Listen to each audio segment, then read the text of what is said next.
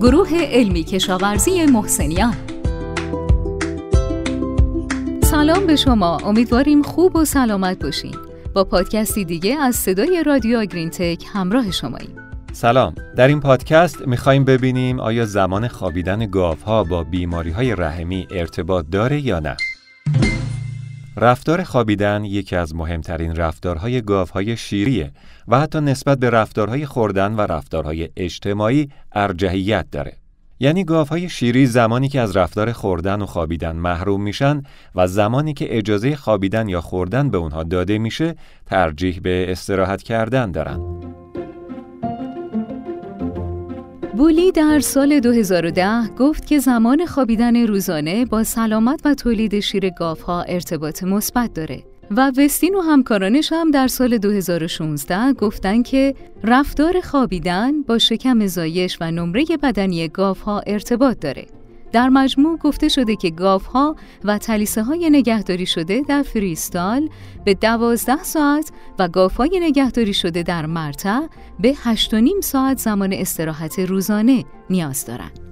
از طرفی زمان خوابیدن گاوها می‌تونه تحت تاثیر عوامل مختلفی قرار بگیره که از اون جمله میشه به مدیریت گله و مدیریت تغذیه، تراکم، روش های گروه بندی، نوع بستر، طراحی استال، وضعیت سلامت، تنش حرارتی و تغییرات فصلی اشاره کرد. همچنین نیو و همکارانش در 2017 گفتند که بین رفتار خوابیدن گاوهای شکم یک و چند شکم در دوره انتقال تفاوت‌های زیادی وجود داره.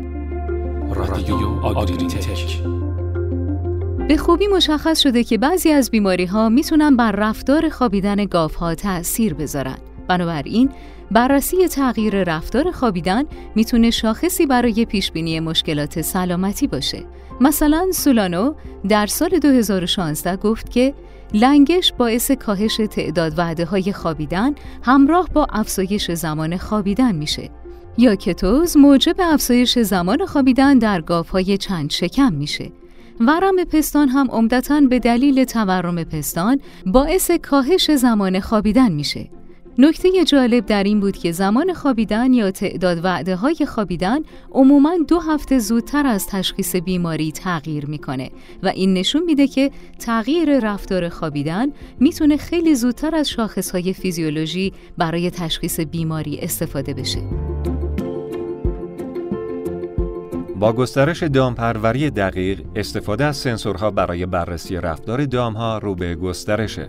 رفتارهایی مثل تعداد وعده ها، زمان خوابیدن، مدت زمان هر وعده و حتی تعداد قدم ها. سنسورها در شکل‌های مختلف مثل پابند، گردنبند و متصل به گوش استفاده میشن که مورد استفادهشون هم در تشخیص بیماری‌ها یا فهلیه.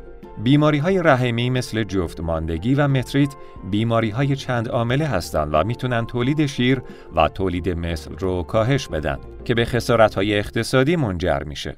تشخیص سریع این بیماری ها می‌تونه به درمان سریع منجر شه که اثرات منفی رو هم کاهش میده.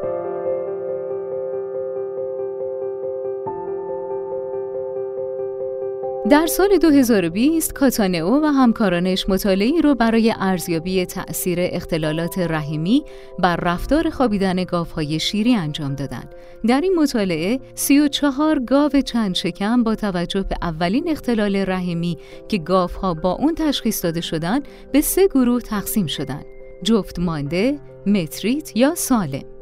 زمان خوابیدن و مدت زمان هر وعده خوابیدن بین 6 هفته قبل و 8 هفته بعد از زایش از طریق دستگاه خودکار اندازهگیری رفتار دام کنترل شد. نمونه های خون هم بین 14 روز قبل و 28 روز بعد از زایش جمع آوری شد. صرف نظر از گروه بندی، زمان خوابیدن و مدت زمان هر وعده خوابیدن در دوره قبل از زایش نسبت به 28 روز اول بعد از زایش طولانی تر بود. ها قبل از زایش 744 دقیقه در روز و 90 دقیقه در هر وعده خوابیده بودند. در حالی که بعد از زایش 653 دقیقه در روز و 64 دقیقه در هر وعده خوابیدند. صدای آگرین تک های جفت مانده طی سه هفته قبل از زایش زمان خوابیدن طولانی تری از های سالم داشتند یعنی 837 در مقابل 735 دقیقه در روز. زمان خوابیدن در های دارای متریت و های سالم تفاوت معنیداری نداشت و مدت زمان هر وعده خوابیدن در میان گروه ها مشابه بود. به طور متوسط 76 و یک دهم دقیقه در هر وعده در های سالم 73 و دو دهم دقیقه در هر وعده در های جفت مانده و 75 و دو دهم دقیقه در هر وعده در های با متریت. در مقایسه با های سالم به ویژه قبل از زایش هایی که جفت مانده بودند مدت زمان طولانی تری دراز کشیدند و برای مدت کوتاهتری ایستادند. علاوه بر این هایی که جفت مانده بودند تجمع چربی بالاتر و وضعیت التهابی شدیدتری داشتند طوری که غلظت هاپتوگلوبین پلاسما و آلبومین بیشتری داشتند.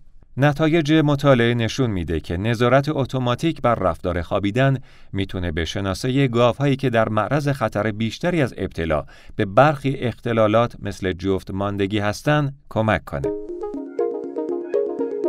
در مطالعه‌ای که گفتیم سیستم اتوماتیک نصب شده فقط می‌تونه زمان خوابیدن و تعداد وعده های خوابیدن رو اندازه بگیره و قادر به بررسی رفتارهای دیگه مثل زمان خوردن، نشخار و تعداد وعده های خوردن نبود. ارتباط بین زمان خوابیدن و سایر پارامترها مثل زمان نشخار و خوردن ممکنه به شناسایی گاوهایی که در معرض خطر سلامتی هستند کمک بیشتری کنه. در پادکست قبلی به نقش بررسی رفتار خوردن در تشخیص بیماری های کتوز، مترید و ورم پستان بعد از زایش اشاره کردیم. به طور کلی استفاده از رفتار دام ها می‌تونه به تشخیص بیماری های بعد از زایش کمک بزرگی کنه. رفتار خوابیدن یکی از رفتارهای مهم دامه که ارزیابی اون می‌تونه زودتر از تشخیص فیزیولوژی به تشخیص بیماری کمک کنه. گاپایی که بعدا جفت مانده تشخیص داده شدن در دوره قبل از زایش و در هفته اول پس از زایش وقت بیشتری رو دراز کشیدن. استفاده از ابزارهایی که بتونه رفتار خوابیدن و خوردن و نشخار گاوها رو به طور همزمان بررسی کنه می‌تونه دقت تشخیص بیماری ها رو افزایش بده. نکته قابل توجه در اینه که حتما باید داده های رفتاری هر گله رو بر اساس متوسط رفتار گاوهای اون گله بررسی کرد. این موضوع مهمه که نمیشه داده های رفتاری گله های مختلف رو با هم مقایسه کرد چون مدیریت هر گله یعنی تغذیه، سیستم خنک کننده و حتی سطح تولید و میزان مصرف خوراک حتما بر بودجه زمانی دام ها تأثیر می‌ذاره. خیلی ممنونیم از همراهی همیشگیتون با پادکست این هفته. تا هفته بعد خدا نگهدارتون.